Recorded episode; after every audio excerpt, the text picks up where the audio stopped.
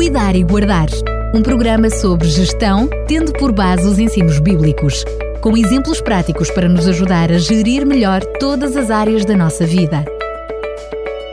Cuidar e Guardar.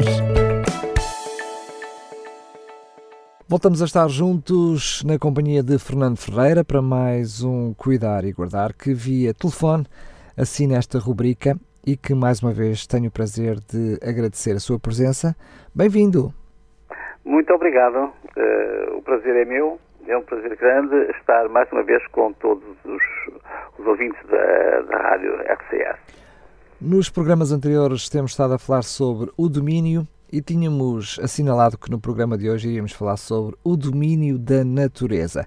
Mas é verdade que no primeiro programa que falámos sobre o domínio, já tínhamos falado sobre este aspecto um pouquinho ao de leve da intenção de Deus de deixar ao ser humano o domínio sobre a natureza e o que é que isso significava. Mas hoje vamos falar de uma forma mais aprofundada sobre este tema, não é? Claro, há sempre possibilidades de explorar os temas e de os aprofundar. Hoje vamos falar sobre isso também, inspirado no mesmo princípio, né? Que o destino dos humanos, segundo o professor Hans Wolff, que temos já citado, ele apresenta 4 objetivos. Primeiro, o primeiro destino do ser humano é viver. O homem está destinado a viver e não a cair no poder da morte. O texto que ele cita é: o homem tornou-se um ser vivo, Gênesis 2:7. Portanto, na construção do ambiente em que o homem devia viver e devia existir, portanto, o homem foi criado para viver. Segundo, o homem foi criado para amar. A relação correta do ser humano com o próximo, sobretudo na primeira imagem do descobrimento da mulher, a alegria, o júbilo do amor humano que descobrimos ali naquele texto, o estar sozinho, algo indesejável, chega ao fim quando ele tem uma companheira semelhante a ele. E o texto diz: e esta sim, exclamou Adão, esta é parte dos meus ossos e da minha carne, o seu nome será mulher, foi tirado do homem. Na verdade, a Bíblia enaltece a primazia do amor. Em Provérbios, Salomão escreveu muito mais tarde: mais vale comer um prato de legumes onde haja amor do que carne mais saborosa onde haja ódio. Efetivamente, o amor é primordial, é fundamental para a vivência, para a qualidade de vida do ser humano. Depois, o terceiro ponto, para depois de viver, amar, temos o dominar, que, como dissemos, temos estado a abordar esta questão em outros programas. Em relação a todas as outras coisas, excepto do ser humano, o seu destino é igualmente claro: dominar. Abordámos esta questão. O homem não foi criado para dominar o homem, mas para dominar as outras coisas. E na sabedoria de Israel, o domínio da natureza tornou-se uma ciência, reconhecida internacionalmente naquela época. Quando nós lemos em 1 Reis, faz um relato muito interessante sobre Salomão, que era um dos sábios do antigo Israel. Ele disse 3.000 provérbios e foram os seus cânticos 1.005. Também falou das árvores, desde o cedro que está no Líbano até ao isopo que nasce na parede. Também falou dos animais e das aves e dos répteis e dos peixes. E vinham todos os povos ouvir a sabedoria de Salomão e de todos os reis da terra que tinham ouvido da sua sabedoria. É muito interessante, porque naquela época Salomão seria uma pessoa muito especializada nesta área da natureza. Desde as plantas aos animais, o seu conhecimento era admirado internacionalmente. E depois, o ponto 4, portanto, repetindo, fomos criados para viver, para amar, para dominar e para louvar. As obras de Deus que o ser humano investiga falam uma linguagem que o impele a louvar a Deus. Este é um aspecto muito interessante, porque na forma de pensamento moderno perdeu-se um bocadinho isto, a ciência pela ciência. E muitos daqueles que estudam esses elementos científicos perdem de vista a maravilha de que tem que existir um autor para que as coisas sejam tão perfeitas, tão intencionais. O salmista realça esta ideia de louvor e a natureza quando ele diz: eu te exaltarei, ó Deus, Rei meu, e bendirei o teu nome pelos séculos dos séculos. Salmo 151. E depois diz nos versículos seguintes deste salmo: todas as tuas obras te louvarão, ó Senhor, e os teus santos te bendirão. Falarão da glória do teu reino e relatarão o teu poder, para que façam saber aos filhos dos homens as tuas proezas e a glória da magnificência do teu reino. O teu reino é um reino eterno.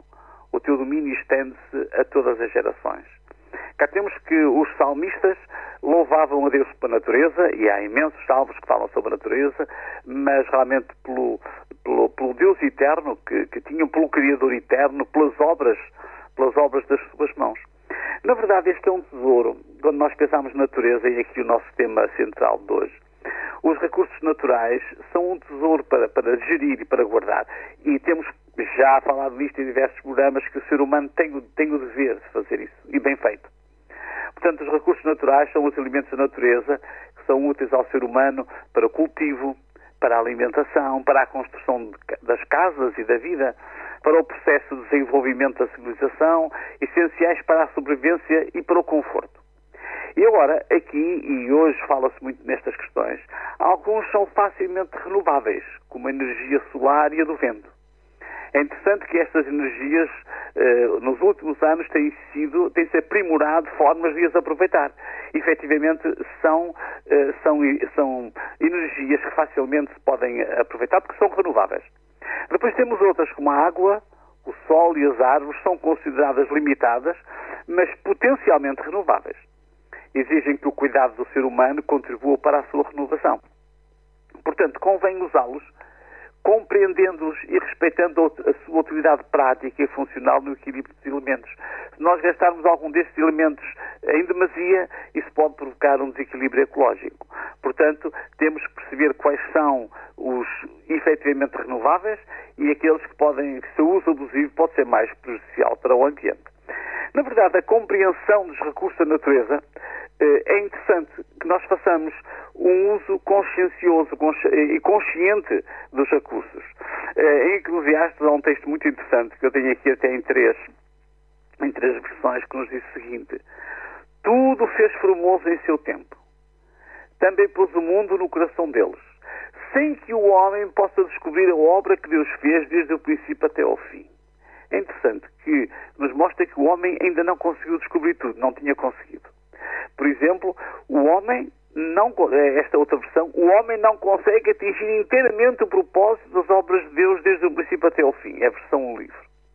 E a Bíblia de Jerusalém tem uma tradução, a que eu acho mais interessante ainda: sem que o homem possa atinar com a obra que Deus realiza desde o princípio até ao fim. Quer dizer que, naquela época, e estamos aqui a falar de uma época já bastante remota, as pessoas naturalmente que já usavam algumas destas energias, mas têm explorado o seu potencial. Hoje pensamos nas grandes turbinas que vemos aí para aproveitar a energia eólica. As crianças já há muito tempo que usavam o vira-vento, e havia pessoas que utilizavam nas casas esses pequenos artefactos, mas algumas sem tirar aquele aproveitamento profundo.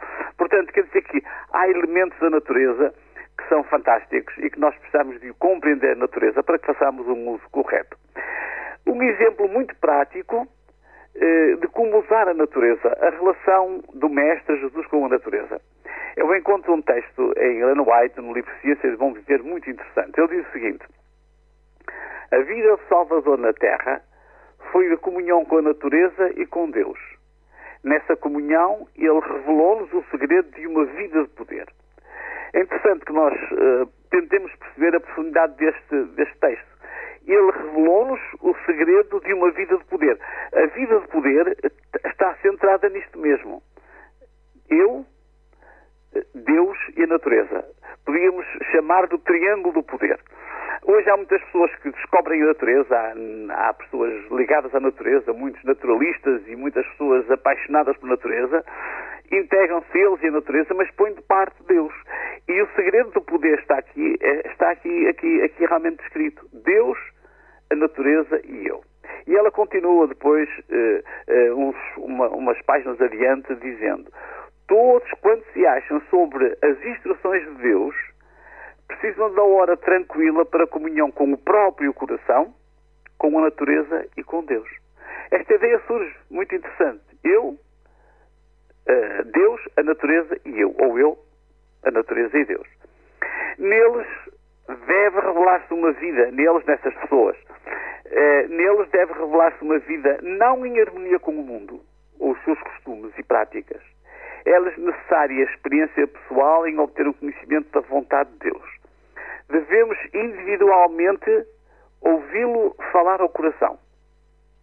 Quando todas as outras vozes silenciam e em sossego esperamos diante dele, o silêncio da alma torna mais distinta a voz de Deus.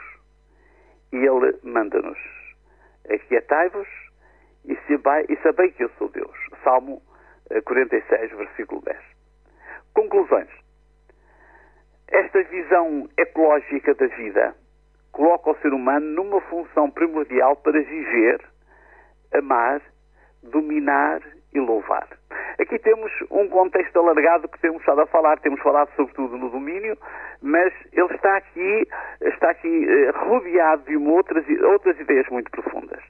Portanto, viver, amar, dominar e louvar. O homem deve dominar a natureza, ou como descreve o texto paralelo sobre a criação, dizem em Gênesis 2,15, e Yahvé, Deus, tomou o homem e o colocou no jardim do Éden para o cultivar e guardar. Há uma versão mais recente, a Bíblia para Todos, que diz que o Senhor pôs o Senhor no jardim do Éden para que o guardasse, o cultivasse e cuidasse dele. Aqui temos uma ideia que é a mesma, simplesmente mais desenvolvida. É este o propósito, foi este o propósito do homem, para que guardasse, cultivasse e cuidasse. Neste enquadramento e reciprocidade, a contemplação da natureza toca as cordas mais sensíveis do coração humano e leva-o até Deus. E é isto que muitas vezes tem faltado na forma mais recente, em muitas das filosofias mais recentes. A natureza é fantástica, o homem procura ligar-se com a natureza, mas o homem ignora Deus. Gostaria de deixar um salmo bem conhecido, que é o Salmo 148, onde faz esta ligação. Aliás, fala-nos sobre uma visão cosmológica sobre Deus, as suas criaturas, a sua criação, e depois, na parte do fim, vai-nos falar sobre o homem. Diz o Salmo 148, louvai ao Senhor. Louvai ao Senhor desde os céus, louvai-o nas alturas. Louvai-o todos os seus anjos, louvai-o todos os seus exércitos. Louvai-o sol e lua, louvai-o todas as estrelas luzentes. Louvai-o céus dos céus e as águas que estão sobre os céus. Louvem o nome do Senhor, pois mandou e logo foram criados. E os confirmou para sempre e lhes deu uma lei que não ultrapassarão. Louvai ao Senhor desde a terra, vós baleias e todos os abismos. Fogo e saraiva, neve e vapores, e vento tempestuoso que executa a sua palavra. Montes e todos os outeiros, árvores frutíferas e todos os cedros, as feras e todos os gados, répteis e aves voadoras, reis da terra e todos os povos, príncipes e todos os juízes da terra, mancebos e donzelas, velhos e crianças. Louvem o nome do Senhor, pois só o seu nome é exaltado. A sua glória está sobre a terra e o céu. Ele também exalta o poder do seu povo. O louvor de todos os seus santos, dos filhos de Israel, um povo que lhe é chegado. Louvai ao Senhor. É muito interessante este salmo, porque ele começa por falar sobre os céus, sobre os anjos, sobre os exércitos dos céus, depois sobre os astros, sobre a terra, sobre as criaturas da terra, sobre o homem, e efetivamente há aqui um convite para o louvor a Deus. Na verdade, esta visão, esta macrovisão ecológica da vida, coloca o ser humano numa relação universal. Viver, amar, dominar e louvar são os verbos que definem todas as relações em que o ser humano participa numa felicidade cósmica. Esta é realmente a grandiosidade do propósito do ser humano. Amar, viver, amar, dominar e louvar. Como nós precisamos de aprender a cuidar e guardar. Penso que os horizontes se alargam, apesar de, por vezes, revisitarmos o tema, quando nós pensamos em louvar ou em, como dizíamos há instantes, em dominar a natureza. É neste sentido, é um domínio que implica esta noção de um Deus criador, e implica a vida, implica o amor e implica a felicidade. Tem que ver com a felicidade de todos nós. É essa a reflexão para esta tarde. Muito bem, é essa a base do nosso programa, por isso lhe chamamos Cuidar e Guardar, e vamos descobrindo como Deus é maravilhoso e nos deu tantas instruções através da Bíblia para que nós pudéssemos cuidar e guardar de tanta coisa que Ele deixou à nossa disposição. Fernando Ferreira, e qual será o assunto do nosso programa, sendo que agora vamos fazer uma pequenina pausa nesta questão do domínio? Sim. Eu diria que, sendo uma pausa, ela insere-se também nesta questão. É que no dia 15 de julho, portanto, na próxima semana, nós iremos ter o Dia Mundial das Competências Jovens. Aqui está uma área muito interessante para refletir também no cuidar e guardar, porque os jovens têm realmente competências fantásticas e às vezes não paramos para refletir sobre o potencial que existe na nossa juventude. É sobre isso que vamos falar no próximo programa. Mais uma vez, Fernando Ferreira, muito obrigado e até lá, se Deus quiser. Até uma próxima, se Deus quiser. Obrigado. Boa tarde. Cuidar e Guardar, um programa sobre gestão, tendo por base os ensinos bíblicos, com exemplos práticos para nos ajudar a gerir melhor todas as áreas da nossa vida. Cuidar e Guardar.